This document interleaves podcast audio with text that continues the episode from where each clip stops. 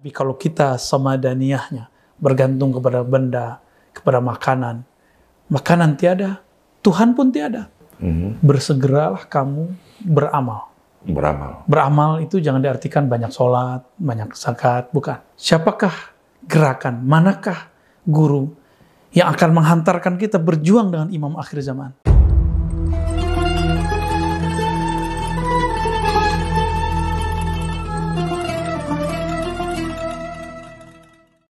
Astagfirullahaladzim, astagfirullahaladzim.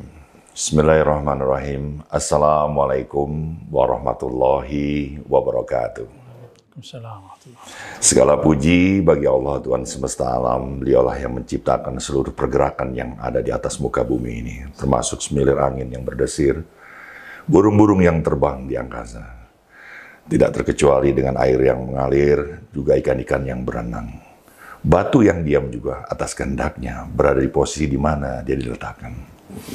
Salam salawat juga kita panjatkan kepada Nabi besar kita Nabi Muhammad SAW beserta keluarga dan para sahabatnya. Karena beliaulah ladan kita yang mengajarkan agar kita hidup berdampingan dengan seluruh semesta yang hidup di atas muka bumi ini. Agar kita hidup saling menghargai dan saling menghormati.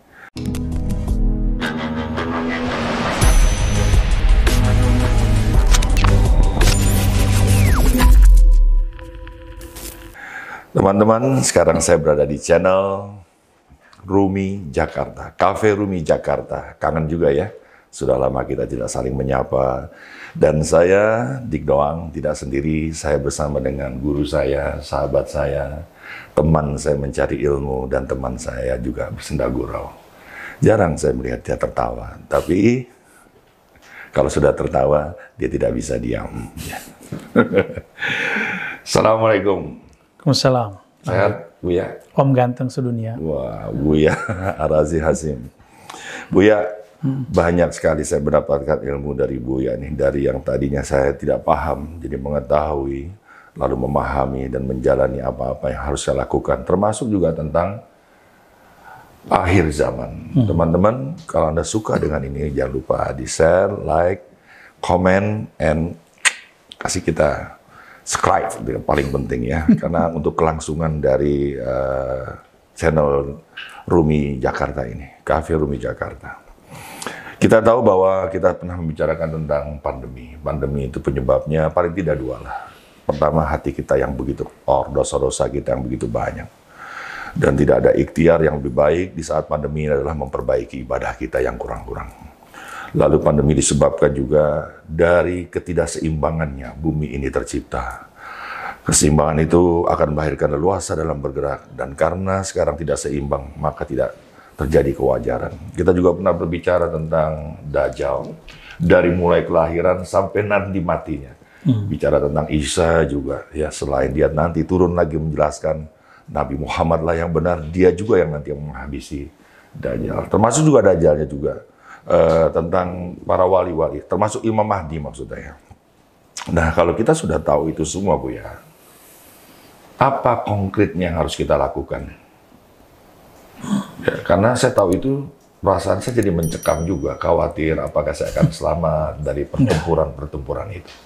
Yang paling dasar, Bu ya. Baik. Bismillahirrahmanirrahim. Alhamdulillah wassalatu wassalamu ala sayyidina Rasulillah amma. Bang Dik yang dimuliakan Allah, teman-teman sahabat Rumi, tidak adalah suatu masalah kecuali ada jalan keluarnya. Tidak ada satu ujian kecuali ada kesempatan dari Allah, kecuali ada suatu modal yang Allah berikan kepada kita. Dalam hadis yang sahih riwayat Imam Muslim, Nabi Shallallahu Alaihi Wasallam itu mengatakan, "Iyakhruj fikum wa ana fikum fa ana hajiju. Jika dia keluar di antara kalian si dajjal itu. Lalu aku ada di antara kalian, maka aku langsung menjadi tameng kalian, jadi hujah kalian. Jadi panglimanya. Iya, hajij, hajij itu pemegang hujahnya. Karena dajjal itu akan menghancurkan semua hujah-hujah orang beriman yang imannya lemah. Yang imannya cuma sampai pada ritual zahir yang cuma sampai pada hafalan-hafalan kitab tapi tidak sampai kepada memahami apa yang dibaca. Mhm. Maka Nabi Shallallahu Alaihi Wasallam memberikan cara konkret ketika seseorang di antara sahabat bertanya, wahai Rasulullah, jika kami bertemu mereka, apa yang kami lakukan? Nabi mengatakan, bacalah fawatih daripada surat Al-Kahf. Fawatih secara harfiah artinya pembuka. Tapi secara maknawi, fawatih ini berarti kunci-kunci. Kunci-kunci. Kunci-kunci dari surat Al-Kahf. Kunci-kunci surat Al-Kahf itu ada 10 ayat pertama, ada 10 ayat terakhir. Dari kunci-kunci itu, begitu juga sebenarnya kisah-kisah yang ada. Kisah Nabi Khidir dengan Nabi Musa, kisah Ashabul Kahf. Kisah Ashabul Kahf ini mengartikan apa Bang Dik? Ini kalam yang kemudian membuat saya mulai ada harapan. Seandainya Dajjal itu kita dapati masanya. Ketika Ashabul Kahf yang jumlahnya diperdebatkan itu, bertanya kepada temannya, saudaranya, berapa lamakah kami labista? Ya, berapa lamakah kita hi- hidup? Pertanyaan ini kan juga ditanyakan ke Nabi Uzair. Dalam hadis, dalam Al-Quran, dialog ini sangat jelas sekali. Apa jawaban mereka? Labisna yauman au ba'dal yaum. Paling-paling kita tidur sehari atau setengah hari. Padahal mereka tidur selama 309 hari. Ini rahasia luar biasa untuk menjadi hujah. Inilah maksud Nabi.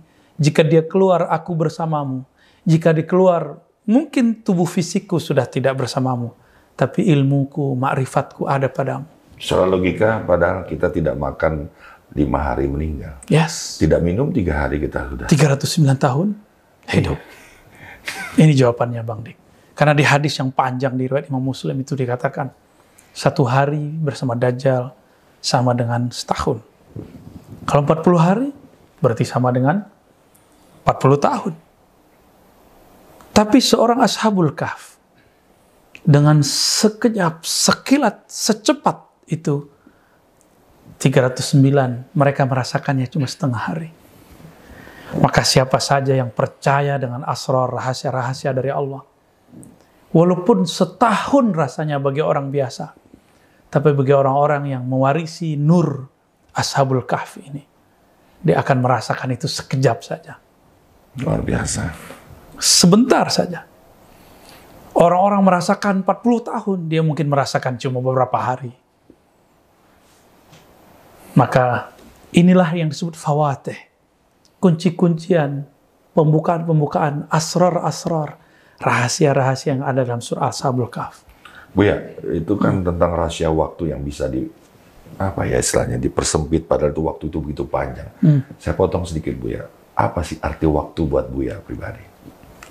Waktu itu adalah hembusan-hembusan Allah Subhanahu wa taala. Karena Allah mengatakan anad dahr. Akulah sang waktu. Jadi Allah menyebut dirinya sebagai waktu. Ini adalah salah satu sifat dan hembusannya. Maka dekat-dekat saja kepadanya. Waktu itu mau dia panjangkan, mau dia pendekkan, itu urusan dia. Bang Dik pernah tidur 4 jam terasa 4 menit? Yes. Pernah. Kadang-kadang 4 menit terasa 4 jam ya. Oke, berarti sudah mulai merasakan rahasia-rahasia Ashabul Kahf. Bang Dik hidup berumah tangga. Sudah berapa tahun? Dua, 30 tahun lebih. 30 tahun. Coba diingat cuma satu kelipan mata. Set, langsung. Itu rahasia-rahasia yang dalam keadaan sadar kita bisa merasakan. Waktu itu tahu-tahu Bu ya. ya. Tahu-tahu sudah lulus, tahu-tahu kita sudah nikah, punya anak, Tahu ubanan.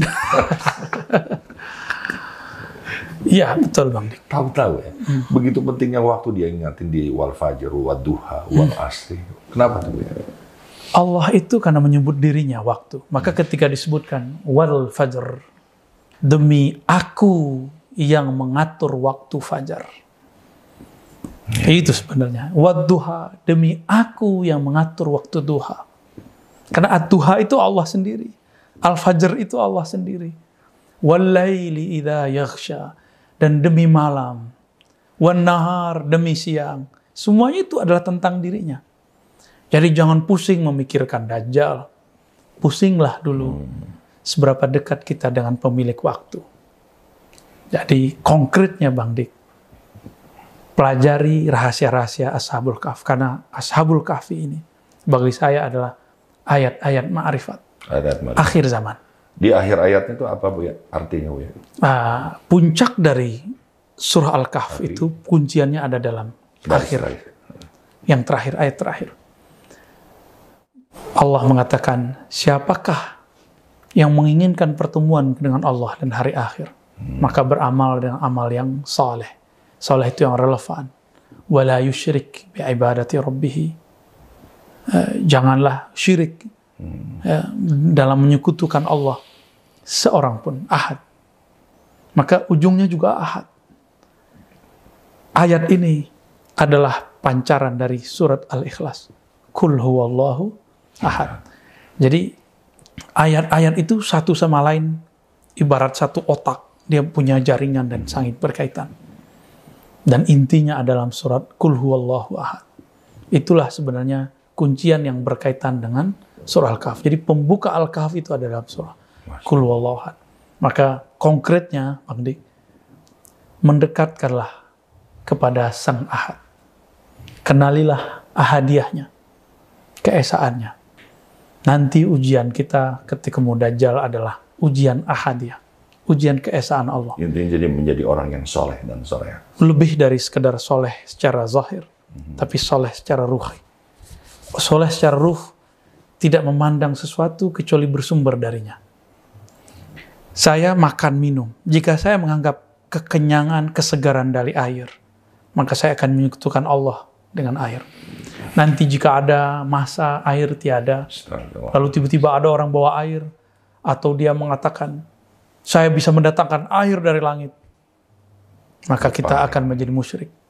Nabi Muhammad SAW baru menunjukkan Astagfirullah. Astagfirullah. air keluar dari jari-jarinya setelah beliau menanamkan tauhid di kolbu para sahabatnya.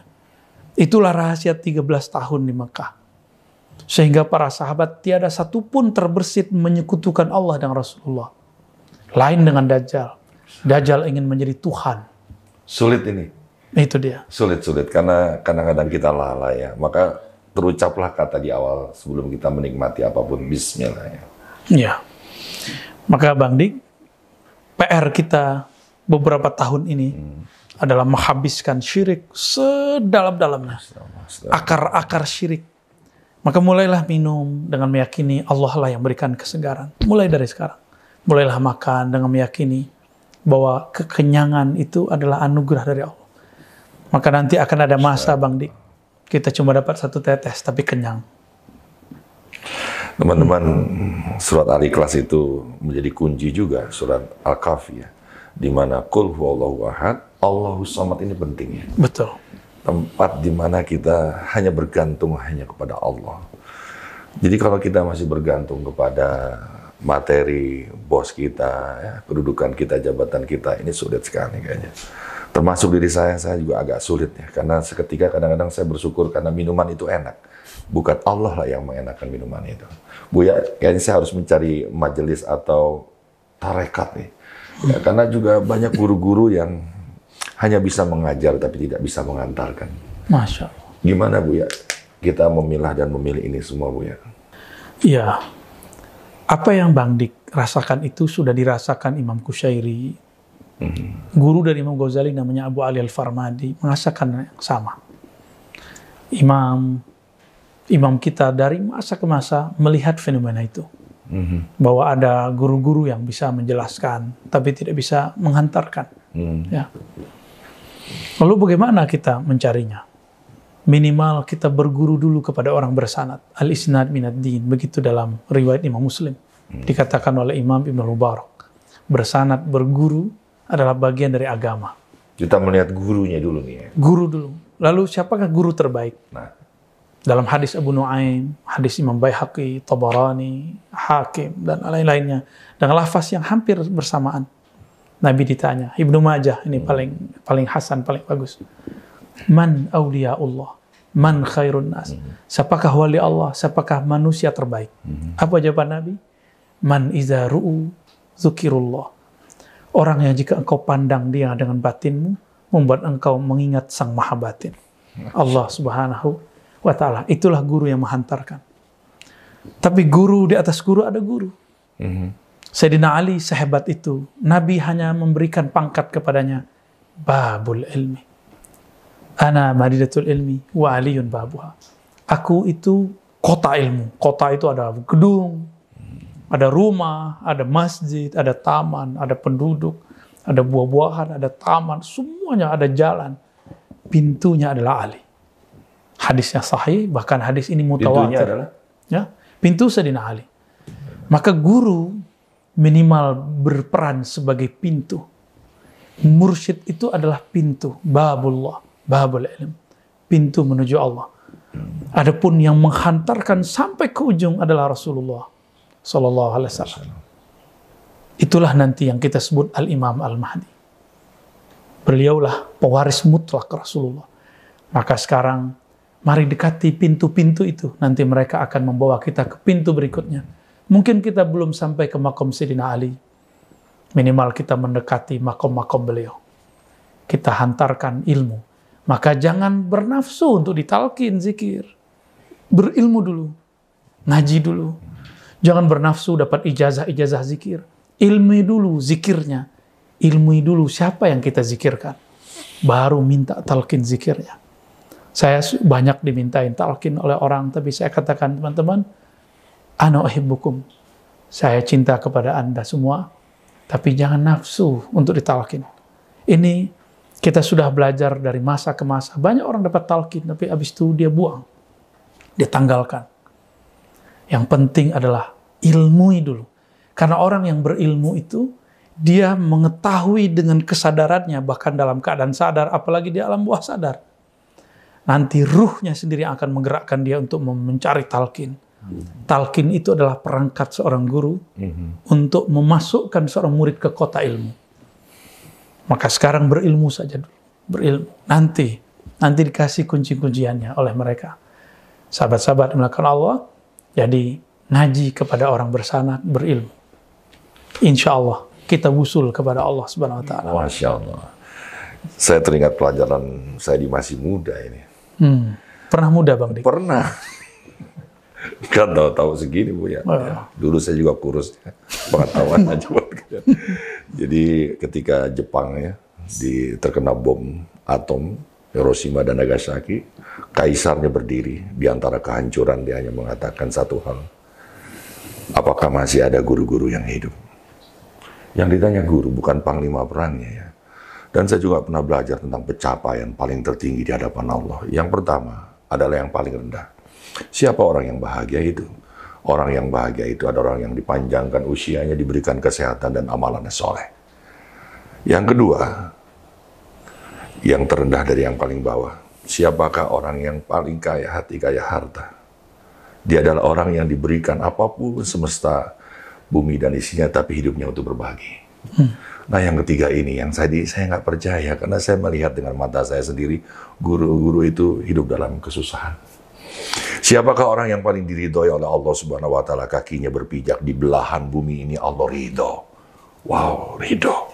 Dia adalah orang yang memiliki ilmu yang bermanfaat bagi dirinya dan mau diamalkan pada orang lain dan karena ilmunya semakin mendekatkan dirinya kepada Allah luar biasa Bu ya ini punya punya apa ya punya pekerjaan punya sosok seorang guru. Saya sampai berhenti jadi artis itu ingin jadi seorang guru.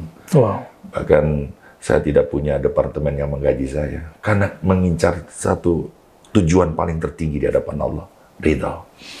Nah sekarang Bu ya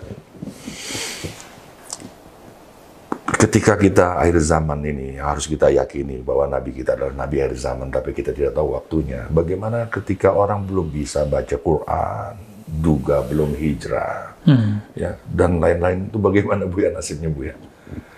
Tadi Bu ya bilang aja yang sudah belajar dengan seorang guru hanya kulitnya saja akan menjadi pengikut Dajjal. Iya. Ini apa nasibnya Bu ya? Nabi mengatakan Badiru bil amali salihan. Badiru bil amali fitanan. Ya. Badiru dalam hadis yang sahih, Muslim, mm-hmm. bersegeralah kamu beramal. Beramal. Beramal itu jangan diartikan banyak sholat, banyak zakat, bukan. Tapi Amal di situ dibagi. Amal tubuh, amal materi, amal akal, amal kolbu, amal ruh. Jadi kita bagi. Kalau punya materi, mari berbagi. Ya. Jika punya tubuh, mari berkhidmat. Punya waktu, mari berkhidmat. Punya akal, mari berbagi kecerdasan. Punya kolbu, mari berbagi asrar, rahasia-rahasia. jadi sedekah luas ya. Sangat-sangat luas. Termasuk senyum ya. Senyum, pahit, masih senyum. Punya ruh, makin berbagi eh, rasa kedekatan kepada Allah Subhanahu wa taala. Mhm. Imam Ibn Atta'illah menyebutkan liun fikdu sa'atin min sa'ati. Secara harfiah artinya orang yang punya kelebihan, maka berikan apa yang dia punya. Yes. Ya. Kita belum bisa baca Quran.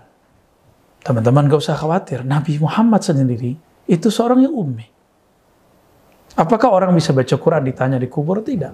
Saya bukan sedang mematahkan semangat teman-teman yang sedang belajar Quran. Tapi jangan terlalu menggebu-gebu untuk bisa membaca, sekedar membaca. Mhm.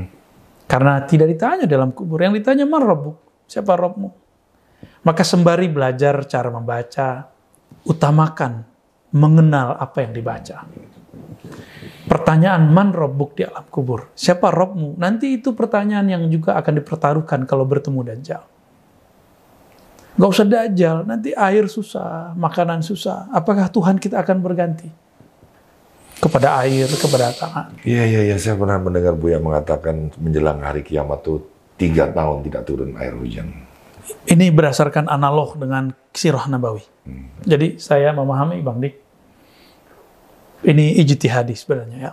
Ketika memahami hadis-hadis tentang fitnah akhir zaman, di akhir zaman itu terjadi paceklik. Begitu, sebelum Dajjal keluar. Lalu berapa lama? Kita hitung dengan berapa lama Rasulullah dulu pernah mengalami paceklik. Sekitar tiga tahun. Nabi sebelum di- diberikan dunia dan seisinya kepada Nabi dan sahabat, Nabi dan para sahabat diuji dulu jika dunia nggak di tangan. Mereka cuma makan isi dari pelepah kurma yang halus, dedaunan. Diuji, apakah mereka bergantung kepada itu atau bergantung kepada yang menumbuhkan itu semua. Jika dia bergantung kepada Allah, maka tiada pun makanan dia masih bertuhan kepada Allah. Tapi kalau kita samadaniyahnya bergantung kepada benda, kepada makanan, makanan tiada, Tuhan pun tiada. Kita akan mengukur Allah baik tidak baik berdasarkan susah dan senang. Iya iya. iya. Saya sering sekali mendengar orang mengatakan, "K- kenapa Allah takdirkan kita corona? Jahat sekali Allah.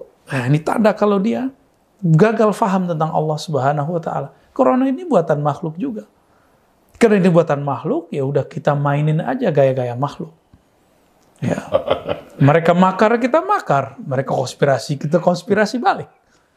Gak us- tidak usah kemudian eh, lari dari eh, kondisi. Mereka paksa kita vaksin, kita vaksin Bang Dik. Kita baru divaksin kemarin. Iya iya iya. iya. Kita ini berdua vaksin biar nggak ketahuan kewaliannya. Emang wali, wali, wali murid. Nggak ada wali yang aku wali. Tenang ente. Kita bercanda doang. Biar ente nggak ngiler nonton acara ini ya. Lanjut Bu ya. Karena menurut saya gini Bu ya, ini bukan sesuatu yang mustahil. Saya SMA nonton Mad Max, film Mel Gibson, satu dua tiga itu rebutan bahan bakar. Mad Max yang baru, rebutan air, Bu ya. Terus kita dibilang ini eh, halu, kita dibilang ini menghayal, bilang nakut-nakutin. Enggak, orang Barat sudah berpikir itu. Ya, orang Barat, negara-negara maju sudah sampai ke sana. Karena Udah sampai beberapa mana ya? Oh kita masih di sini aja. kita masih di kota, Bang Dik. Saya baru dari daerah dengan teman-teman, ya, teman-teman ribat, teman-teman Rumi. Mhm. Kita bertemu sahabat-sahabat di sana. Kita mau cari solar aja susah di daerah. Kita baru datang pertama habis. Iya iya iya. Itu daerah Sumatera. Riau yang yang itu adalah negeri minyak. Atasnya minyak sawit, bawahnya minyak bumi. Itu pun masya Allah. Saya tidak tahu ini kritik atau tidak, tapi itu fakta. Itu fakta itu. Itu fakta. Saya ke Buton. Mhm. Jalannya masih ada waktu itu beberapa tahun yang lalu, tahun 2009 2010. Itu negeri aspal. Tapi ada jalan yang tidak diaspal. Kan lucu Bang Dik. Sangat. Uh, ini bukan halu. Ini kabar-kabar yang dikabarkan Allah dan Rasulnya. Kita ini sudah dimanjakan, terutama teman-teman yang tinggal di kota. Silakan Anda berkomentar sesuka Anda. Mm-hmm. Nanti ada masanya. Kamu yang jerit pertama kali. Ya. Saya dibilang halu ketika menjelaskan satu hadis. Bahwa nanti pertarungan di akhir zaman itu manual. Sebagaimana ahlul badar dulu. Dibersamai oleh malaikat sebelum tangannya sampai memukul. Itu sudah ada malaikat yang duluan memukul. Saya pun dikatakan halu Bang Dik. Mm-hmm. Saya yakin orang-orang seperti ini memang hatinya memang belum dibuka. Kita husnuzon saja. Mungkin belum dibuka. Saya berdoa semoga hati Anda dibuka membaca hadis-hadis Nabi tentang Ahlul Badar. Baca hadis tentang Ahlul Badar. Anda nanti faham. Bahwa nanti akan terjadi kembali. Ya, ya, ya. Akan terjadi kembali. Perperangan kita nanti sebenarnya bukan itu yang penting. Mm-hmm. Kesaktian-kesaktian itu bagi saya tidak penting. Yes. Karena saya juga belajar ilmu-ilmu itu dulu. Dan bagi saya itu nggak penting. Mm-hmm. Guru-guru, orang-orang, jawara-jawara meninggal. Banyak yang ada yang susul khotimah, ada sul khotimah. Ada yang meninggal karena kurang makan, ada yang kelebihan makan. Mm-hmm. Tetap aja jawara mati. Guru-guru silat mati, orang-orang debus mati. Ada guru kita yang kalau di dipotong rambutnya nggak bisa bang Dik. Samson. Meninggal juga. Meninggal juga. Terus untuk apa? Kita nggak mau ilmu yang begitu. Kita mau ilmu rohani, ilmu kalbu. Yang nanti Allah sendirilah yang akan membela kita. Intan surullah yang surku. Ya. Bantulah Allah, Allah bantu kalian. Itu poin kita sebenarnya. Benar itu sahabat semua yang dikatakan Bu ya. Saya juga pernah pergi ke Riau ya. Lalu habis bahan bakar, terpaksa kita beli bahan bakar di pinggir jalan dengan botol Hmm. Ya, ternyata itu isinya dicampur dan apa yang terjadi berita berkepanjangan. Sekarang oh. gimana Bang Dik? Minum minum mineral. Ini juga kita sekarang bergantung kepada air mineral, benar Ya betul betul. Coba Bang Dik kembangkan apa yang terjadi nanti kalau kalau air itu tidak ada. Iya tadi saya sudah bilang bahwa tidak bisa minum tiga hari kita itu selesai. Ya. Makan bisa bertahan kita 15 hari. Tapi nggak ada air karena diri kita ini air. Ya. Hmm. Jadi seperti kendaraan yang saya naiki selanjutnya adalah tuntutan keras sekali. Tubuh kita juga kekurangan air akan terjadi goncangan. Air adalah lambang cinta yang terbesar untuk bumi ini planet lain yang diberikan. Air ini adalah alat perekam doa yang paling canggih di atas muka bumi ini. Air ini perlambang dari satu agama, kalau tidak turun hujan, sial terjadi. Jadi kita juga bersama dengan Allah melalui air wudhu, kita berjumpa dengan air. Apa kabar nanti tidak ada air wudhu? Bahkan kita haji dan umroh pulang bawa air. Ini lambang-lambang kecintaan Allah yang diabaikan, yang sementara hari ini Anda sedang buang-buang air begitu saja. Banyaklah beristighfar, carilah hikmat dari pelajaran air ini.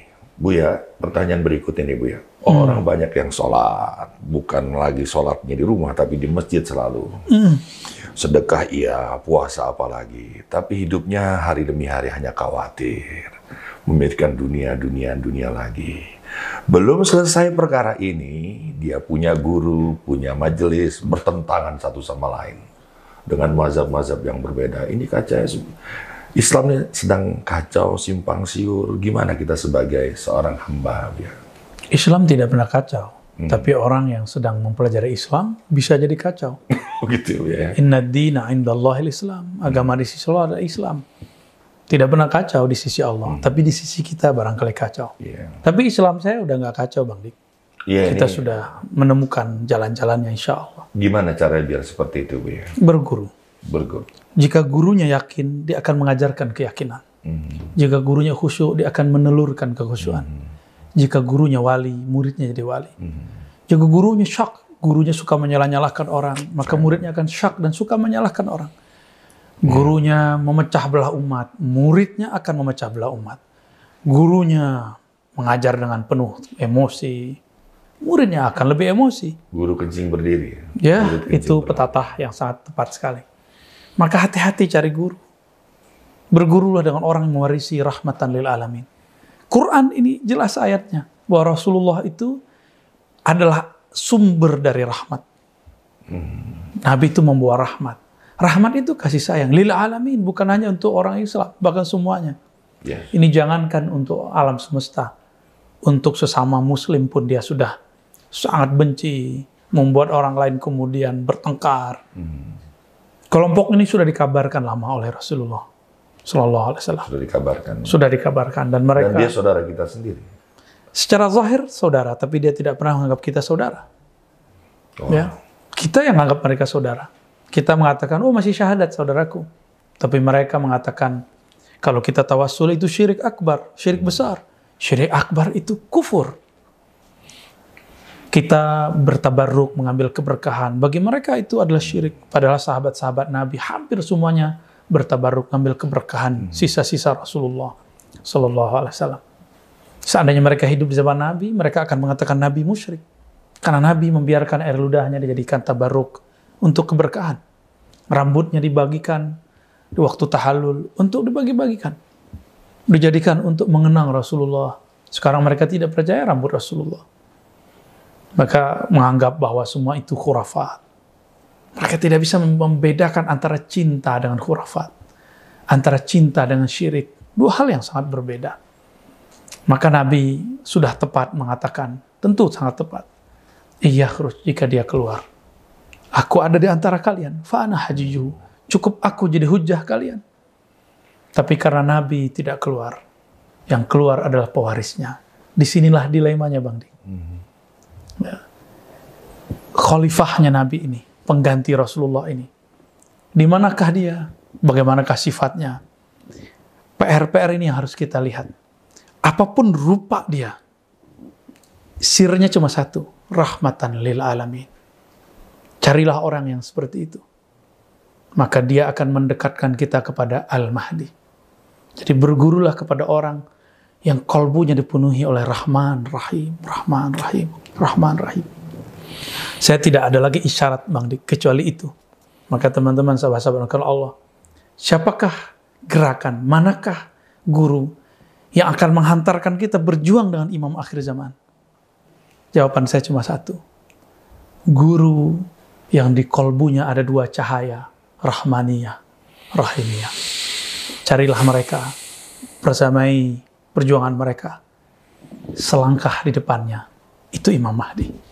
Insya Allah. Masya Allah, Buya, Buya. Kita ini dengan kasat mata sering tertipu daya ya. Sementara Buya mengajarkan kita untuk melihat dengan mata kolbu. Kolbu kita ini sekarang tertutup begini, gimana kita bisa melihat kolbu orang lain? Ya, itu masalahnya Bu ya. Jadi gimana Bu ya? Ada syariat, ada tarikat, ada hakikat, ada marifat. Kita sibuk di syariat, saling berdebat. Marifat apa kabar ini Bu ya? ya Kita harus kembali ke marifat. Bisa dijelaskan uh, perjalanan marifat itu menuju uh, yang sesungguhnya kita harus pegang ya? Ma'rifat itulah hujah Nabi yang sebenarnya. Jangankan dalam bab syariat, tarekat, di bab hakikat sendiri, itu sudah ada perdebatan antara wali iblis dengan wali Allah. Iya, iya, antara Maka kita- setan sama Iya. Tarekat Tuhan. Azaziliyah, tarekat iblis, tarekat Muhammadiyah, tarekat Nabi Muhammad sallallahu alaihi wasallam.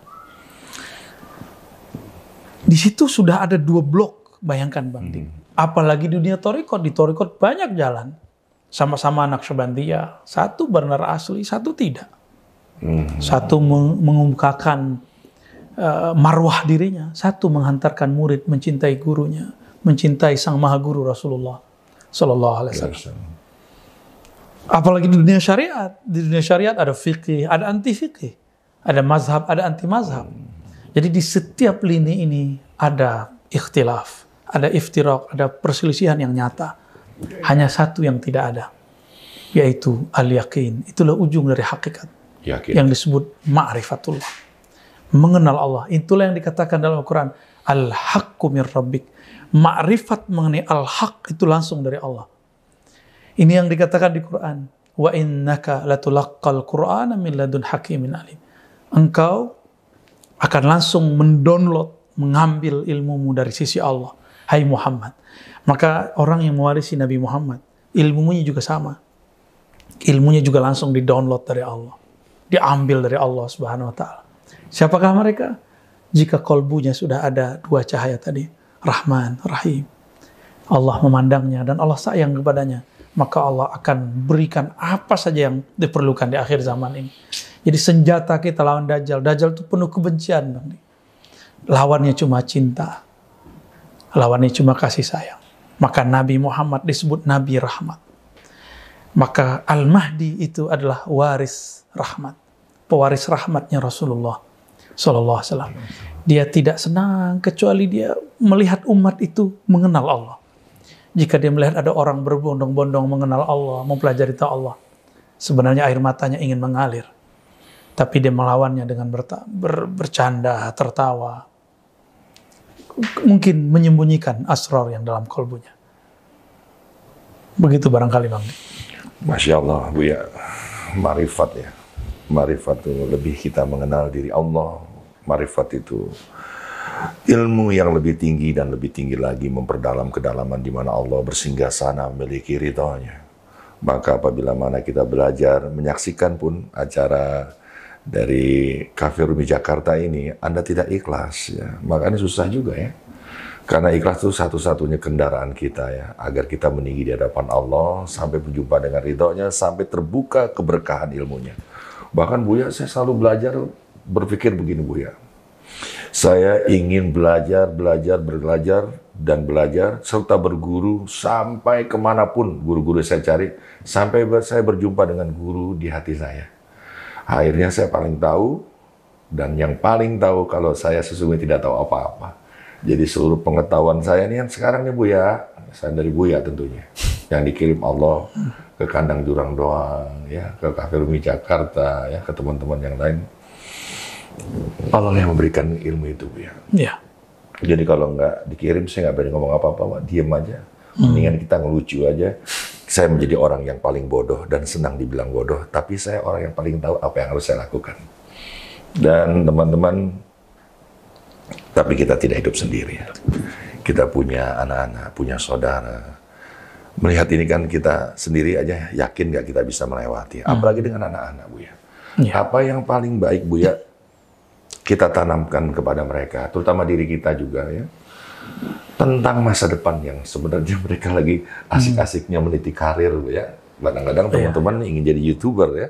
Apa kabar yang teman-teman ingin menjadi kekasih Allah? Butuh bimbingan juga ini. Ya, metode yang paling bagus dalam transfer knowledge adalah hmm. berkisah. Dan berkisah. saya yakin Bang Dik ini ahli kisah.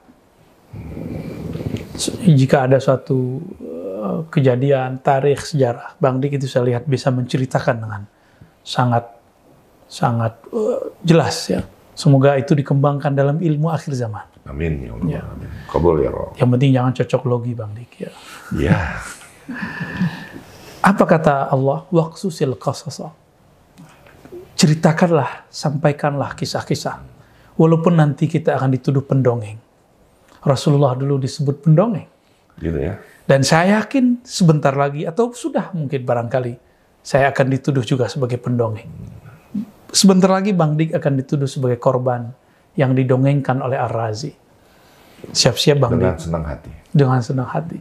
Saya tidak sedih dengan orang begitu karena Rasulullah dituduh gila, dituduh pendongeng. Asatirul awali. Asatir itu artinya dongeng-dongeng cerita lama.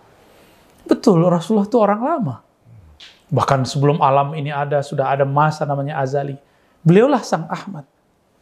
Itu cerita, asatir.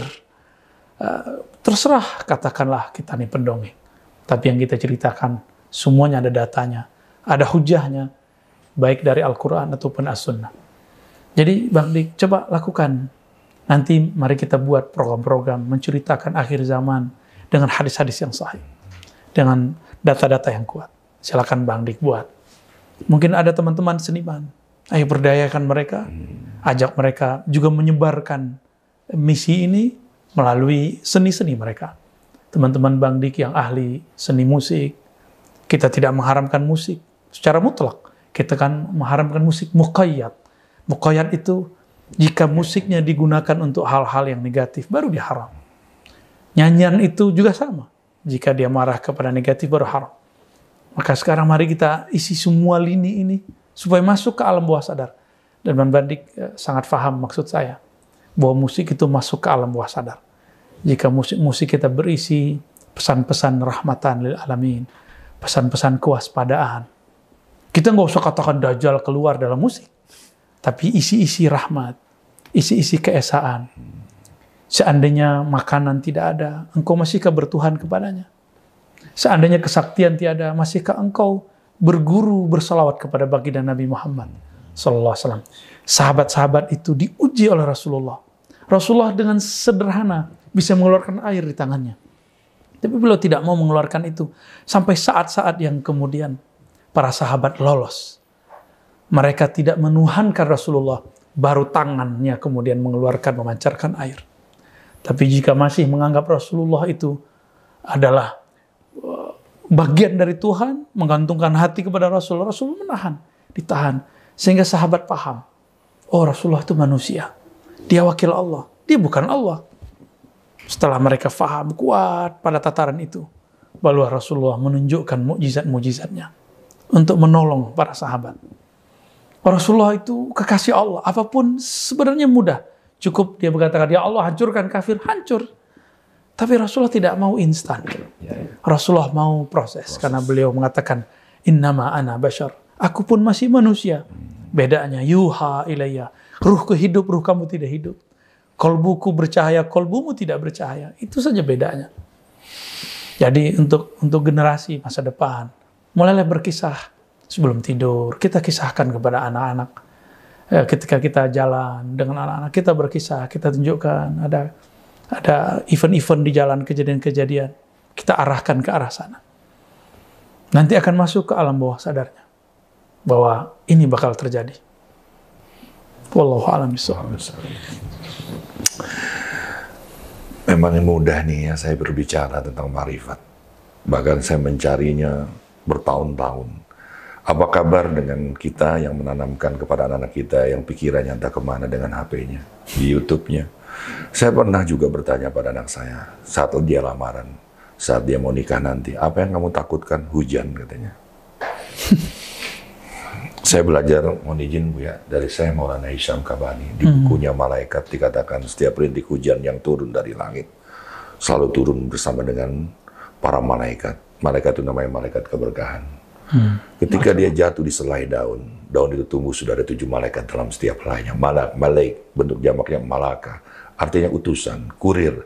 Jadi kalau kita berdoa di tengah hujan, di antara pepohonan, doa kita jauh lebih cepat sampai daripada orang yang tidak menanam apalagi merusak.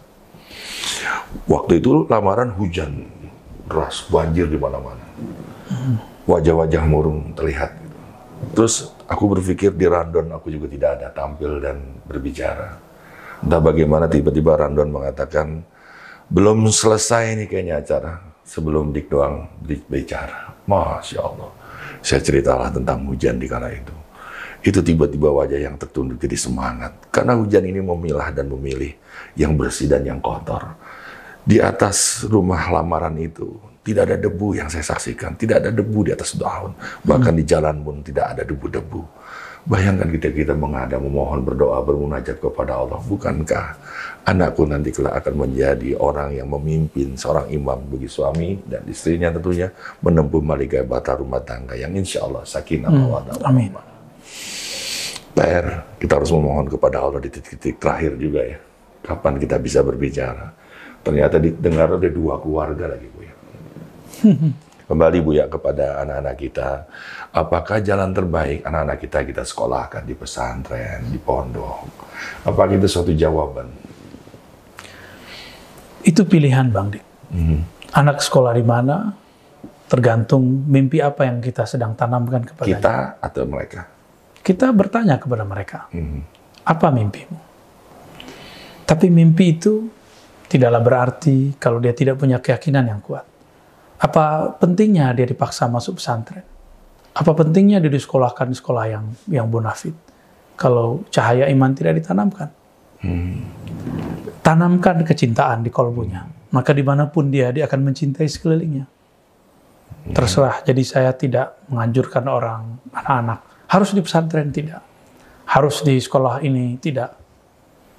Tapi carilah sekolah berdasarkan isyarat dari Allah, maka jika kita mau bekerja harus istikharah. Kita mau punya pasangan, kita istikharah. Istikharah. Kenapa untuk urusan anak kita tidak istikharah? Tapi ini, tapi, tapi ini unik juga nih Cafe Rumi Jakarta ini menyatukan kita dari dua sisi yang berbeda. Hmm. Saya seniman, Buya seorang ulama. Kalau Buya memasukkan anak ke pesantren, tentu ada jalurnya. Ya. Hmm. Kadang-kadang saya ini berpikir, saya ini seniman masukin anak ke pesantren. Seperti saya jadi memaksa, seperti Jalil Gibran mengatakan, anak-anakmu bukanlah sayap-sayap yang patah. Hmm. Gimana Buya? Betul Bang Dik. Kewajiban kita adalah mengembangkan sayapnya supaya mengepak. Maka kita tanya, kamu mau masuk ke mana? Tapi ada masa-masa, ada suatu saat orang tua itu tahu mana yang terbaik untuk anaknya. Tapi jangan terbaik menurut orang tua. Hmm. Tapi terbaik menurut bakat si anak. Kita kan sudah melihat anak kita kuat di bagian mana. Jika Bang Dik punya anak kuat di hafalan, bagus di analisa, masukkan dia di sekolah tahfiz yang bersanad. Jadi dia kuat kritiknya. Masukkan di ko- sekolah-sekolah yang mengajarkan eh, cara berpikir kritis. Baikkah itu pesantren yang ada bahsul masailnya, ada diskusinya, membaca kitabnya. Pesantren itu satu yang indah Bang Dik. Orang mengira pesantren itu cuma sarungan seperti saya, kopiah hitam. Anda salah besar. Pesantren itu adalah kebebasan berpikir yang luar biasa. Di dunia pesantren, saya bisa memikirkan yang tidak dipikirkan oleh orang-orang di sekolah umum. Di pesantren kita berbicara hal-hal yang bagi orang awam itu tabu. Kita berbicara hal-hal yang paling detail dari aurat manusia. Kita membicarakan hal yang paling agung, Allah Subhanahu wa taala. Bahkan kita membicarakan persoalan yang orang awam tidak mengerti. Pesantren luar biasa. Tapi carilah pesantren yang yang, yang cocok tuh anak kita. Sekarang ada pesantren yang yang dikawinkan dengan umum, SMK. Tapi saya memilih kalau pesantren lebih baik fokus. Fokus pada fikih, fo- fokus pada akidah, atau fokus pada Quran dan tafsirnya. Karena yang dibutuhkan di masa depan adalah orang-orang yang bukan mengetahui segala hal, tapi orang yang mengetahui sebagian mendalam. Sebagian tapi mendalam. Suka saya itu suka. Dari banyak daripada banyak pengetahuan ingin dikagumi, lebih baik punya satu inti tapi semua orang membutuhkan itu ya Bu ya. Betul. Kita boleh mengetahui sesuatu banyak hal, sekedar wawasan. Tapi kita harus punya pengetahuan basic yang mendalam. Nah, coba anak kita kita diskusikan, kita ajak dia. Bukan karena Bang Dik seorang seniman, saya seorang yang belajar ilmu agama, lalu anak kita harus masuk sesuai selera kita enggak. Kita tanya dia. Nanti dia sendiri akan menemukan jawabannya. Wallahu a'lam. Mari. Itu dari seorang ayah yang ulama, sekarang dari seorang ayah yang seniman. nah, seni itu adalah keindahan. Dan keindahan itu awalnya sudah ada di surga. Lalu dia jatuh terpercik menetes ke bumi. Pada awalnya bumi itu indah. Lalu turun manusia. Dan manusia membuat manu- eh, bumi menjadi porak-poranda, terkontaminasi. Al-Baqarah sudah menjelaskan itu. Kebersihan itu nak adalah keindahan. Keindahan itu sudah ditanamkan dari sekecil mungkin. Dan itu kita seret pelan-pelan. Itu bagian daripada iman. Ya. Iman itu kepada siapa? Tentu kepada Allah. Jadi sebenarnya orang yang kenal seni, kenal keindahan, dia jauh lebih cepat sampai harusnya menemui yang maha indah. Tapi kenapa tiba-tiba musik jadi haram? Bukankah desir angin juga adalah simfoni? Ya. Gemuruh air laut itu bukankah juga harmoni? Ya. Dan manusia itu menciptakan musik terinspirasi dari semua bunyi-bunyian itu, termasuk lighting ini dah terinspirasi dari matahari. Matahari itu ada jelmaan dari Dia yang Maha bercahaya. Ya, jadi tolonglah apa pun itu kita harus melibatkan keberadaan Sang Pencipta ya, ya. Tapi ngomong-ngomong Bu ya, ini kalau kita udah belajar tasawuf, kita udah belajar marifat, kita seolah-olah ingin meninggalkan dunia, jadi tidak suka dunia lagi. Bahkan kadang-kadang mengabaikan syariat-syariat. Gimana yang benarnya, Bu ya? Kita tidak meninggalkan dunia, Bang Dik. Dengan itu kita menaklukkan dunia justru ya. Itu jawabannya Bang Dik. Lanjut Bu ya. Rasulullah itu tidak pernah meninggalkan akses dunia. Apa yang paling nikmat di dunia? Menikah. Rasulullah menikah. Setelah menikah, tidur. Rasulullah tidur. Alhamdulillah kira menikah lagi. Apalagi makan. Rasulullah makan. makan. Maka ketika ada orang datang kepada Nabi, aku ingin mengenal Allah. Maka aku tidak mau lagi tidur malam hari. Aku tidak mau lagi menikah. Aku tidak mau lagi makan di siang hari. Apa kata Rasulullah? Aku paling bertakwa kepada Allah. Paling mengenal Allah. Justru dengan itu, karena itu, aku tetap menikah. Aku tetap makan di siang hari. Aku tetap tidur di malam hari. Jadi tidak ada hubungannya orang yang kenal Allah dengan tidak makan, tidak ada. Tidak makan mungkin Anda tidak mau makan atau diet. Ya, tidak makan mungkin karena emang pantangan kebanyakan makan yang berglukosa lalu sekarang memantangkan diri. Tidak ada hubungannya. Tidak makan, makan urusannya sederhana. Billah amla. Kamu makan dengan Allah atau tidak. Jadi ketika kita kenal kepada Allah, justru kita akan tambah dekat dengan alam semesta. Karena alam itu tanda adanya pencipta alam. Waktu tanda ada yang menghembuskan waktu. Fasilitas alam semesta ini sebenarnya sangat dekat kepada Allah Subhanahu wa taala, mirip dengan seni tadi Bang. Oleh karena itu, jangan kemudian terjebak oleh asumsi itu asumsi orang awam. Bukan asumsi orang yang arif billah, yang kenal dengan Allah Subhanahu wa taala. Nabi punya kendaraan yang bagus, Bang. Kendaraan di zaman itu kuda terbaik, ada onta terbaik, ada uh, keledai terbaik. Itu Nabi punya semua. Nabi punya istri sembilan, bahkan sebelas, tiga belas. Dan semuanya punya fasilitas yang sama. Artinya Rasulullah Shallallahu Alaihi Wasallam bukan orang yang miskin. Rasulullah menggunakan fasilitas itu, tapi beliau tidak berlebihan. Beliau mengamalkan ayat walatan nasibaka minad dunya. Jangan lupa bagianmu dari dunia. Jika raja-raja Romawi punya istri ratusan, punya gundik ribuan, beliau cukup dengan sembilan istri. Itu untuk seorang rahmat alamin sangat sedikit. Karena Rasulullah itu punya kekuatan dalam dua hadis. 40 laki-laki. Di hadis yang lain 100 laki-laki. Saya ambil yang 100 laki-laki. Jika Nabi punya kekuatan 100 laki-laki, satu laki-laki boleh menikahi empat perempuan. Seharusnya Nabi punya istri 400, Bang Dik. Tapi Nabi cuma mengambil, anggaplah 10. 10 persen dari 100 berapa? Sedikit sekali, 10 dari 400 berapa? Rasulullah sangat minimalis. Beliau itu diberikan Allah Subhanahu wa taala kekuatan kekuatan fisik yang kuat. Untuk menikah butuh kekuatan fisik dan Bang Dik lebih paham daripada saya. Nah, tapi Rasulullah tidak memanfaatkan semuanya. Beliau menghabiskan, menyalurkan untuk hal yang lebih.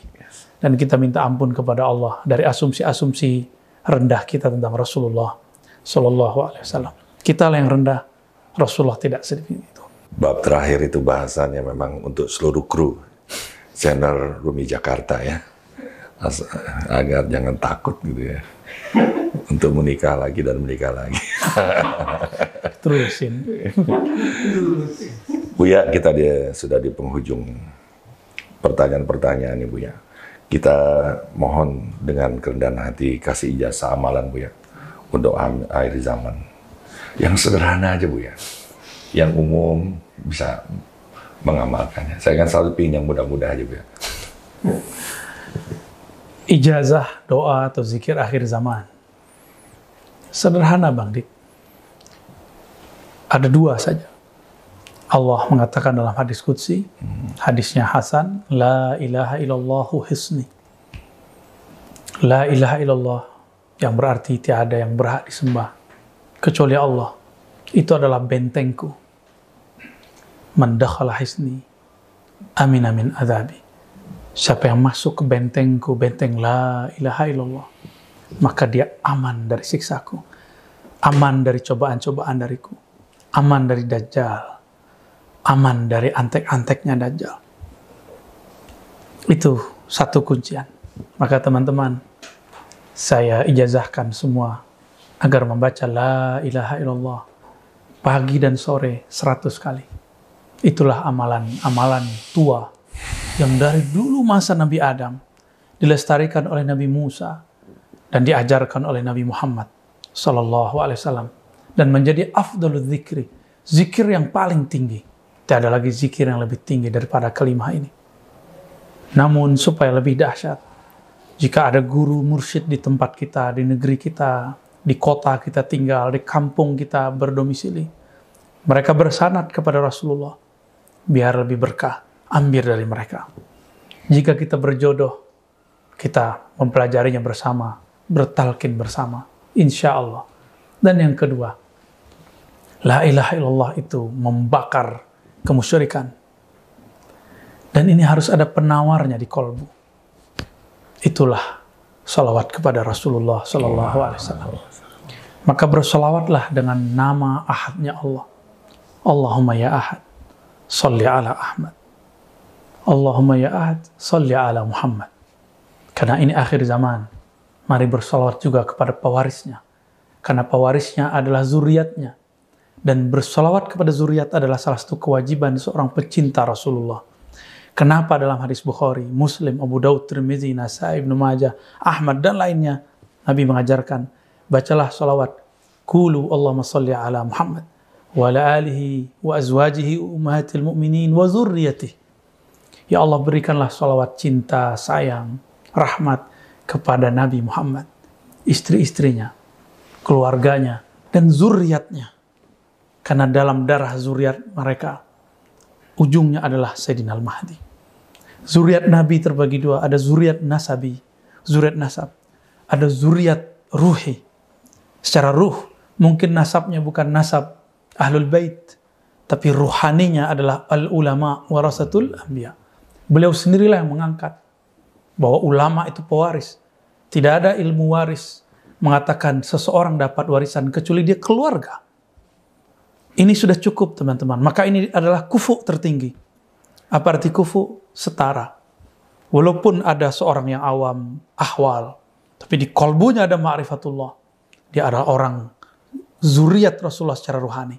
Kalam ini saya katakan bukan untuk membandingkan dengan para zuriat Rasulullah, para habaib. Para habaib adalah zuriat Rasulullah secara nasabi. Dan sungguh beruntung jika seorang zuriat Nabi secara nasab, dia juga mengenal Allah, maka pada dirinya ada dua cahaya, nur ala nur, cahaya nasab, cahaya ma'rifat.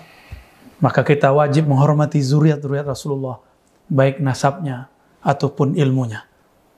Bersolawatlah kepada Rasulullah, istri-istrinya, keluarganya, dan zuriatnya. Dan sayyid zuriatnya, penghulu zuriatnya adalah Al-Imam Al-Mahdi. Maka kita lengkapi dengan kalimat Allahumma ya ahad, salli alal mahdi khalifatika ya ahad. Ya Allah yang maha esa, yang maha tunggal, sampaikan salam kami kepada imam akhir zaman, zuriat engkau, al-imam al-mahdi, khalifah engkau, ya Allah, ya ahad. Semoga kita membersamai beliau di akhir zaman. Sepahit apa pun, semoga tetap manis bersamanya. Amin ya rabbal alamin. Subhanallah, walhamdulillah, wala ilaha illallah, insyaallah. Saya ini sebagai pembawa acara biasanya merangkum, meresum apa yang dikatakan oleh pembicara, tapi saya tidak mampu lah. Karena ini bukan sekedar wawasan, tapi ini adalah cakrawala cakra ilmu. Dan dia tidak lagi didengar dalam pikiran, tapi menembus sampai ke kalbu anda sekali-sekali duduk di sini bersama beliau. Anda terasa mengambang entah di mana, di alam mana. Saya jujur ya, umur udah 53 tahun. Tapi saya punya sifat terbuka. Menerima. Sehingga saya duduk di sini seperti ada di pesantren. Anda tahu pekerjaan saya, dunia banget. Luar biasa jadwalnya. Sebelum hadir, kontrak dulu. Bayangkan. Tapi sekarang akhir ini saya mengenal beliau, talim terus, ngaji terus. Saya bingung kapan saya bekerja. Setelah ini kita nanti akan ke Pamulang mengisi acara mungkin sampai malam. Pertanyaan kan, kapan saya mengurus anak istri? Tapi sesungguhnya yang mengurus saya saja bukan diri saya, tapi Allah. Maka hidup saya setelah mengenal Allah, Ar-Rojak yang memberi rezeki, kok selesai semua soal. Alhamdulillah. Saya nggak tahu lah, kapan-kapan kita ngobrol ya. Saya bingung lah, ternyata rezeki itu bukan apa yang kita ikhtiarkan, tapi dari rasa syukur kita menikmati hidup ini, kesehatan ini, waktu ini. Teman-teman, sampai di sini aja perjumpaan kita. Masih banyak pertanyaan-pertanyaan saya. Beneran, kita harus berguru. Gimana kalau gurunya selalu ngelakon? kita lihat kok nggak ada sorbannya, gitu kan. Nggak megang tasbih. Kita jadi bingung lagi kan gitu. Banyak pertanyaan-pertanyaan. Ya sudahlah, kita merendahkan hati sedar rendahnya di hadapan yang tinggi. Mudah-mudahan yang maha tinggi akan menuntun kita mencari siapa guru-guru yang memiliki ketinggian ilmunya Allah yang maha tinggi. Saya atas nama seluruh kerabat kerja dari channel Rumi Jakarta, Cafe Rumi Jakarta mohon pamit, maafkan saya dan saling mendoakan. Wabillahi taufik. Assalamualaikum warahmatullahi wabarakatuh.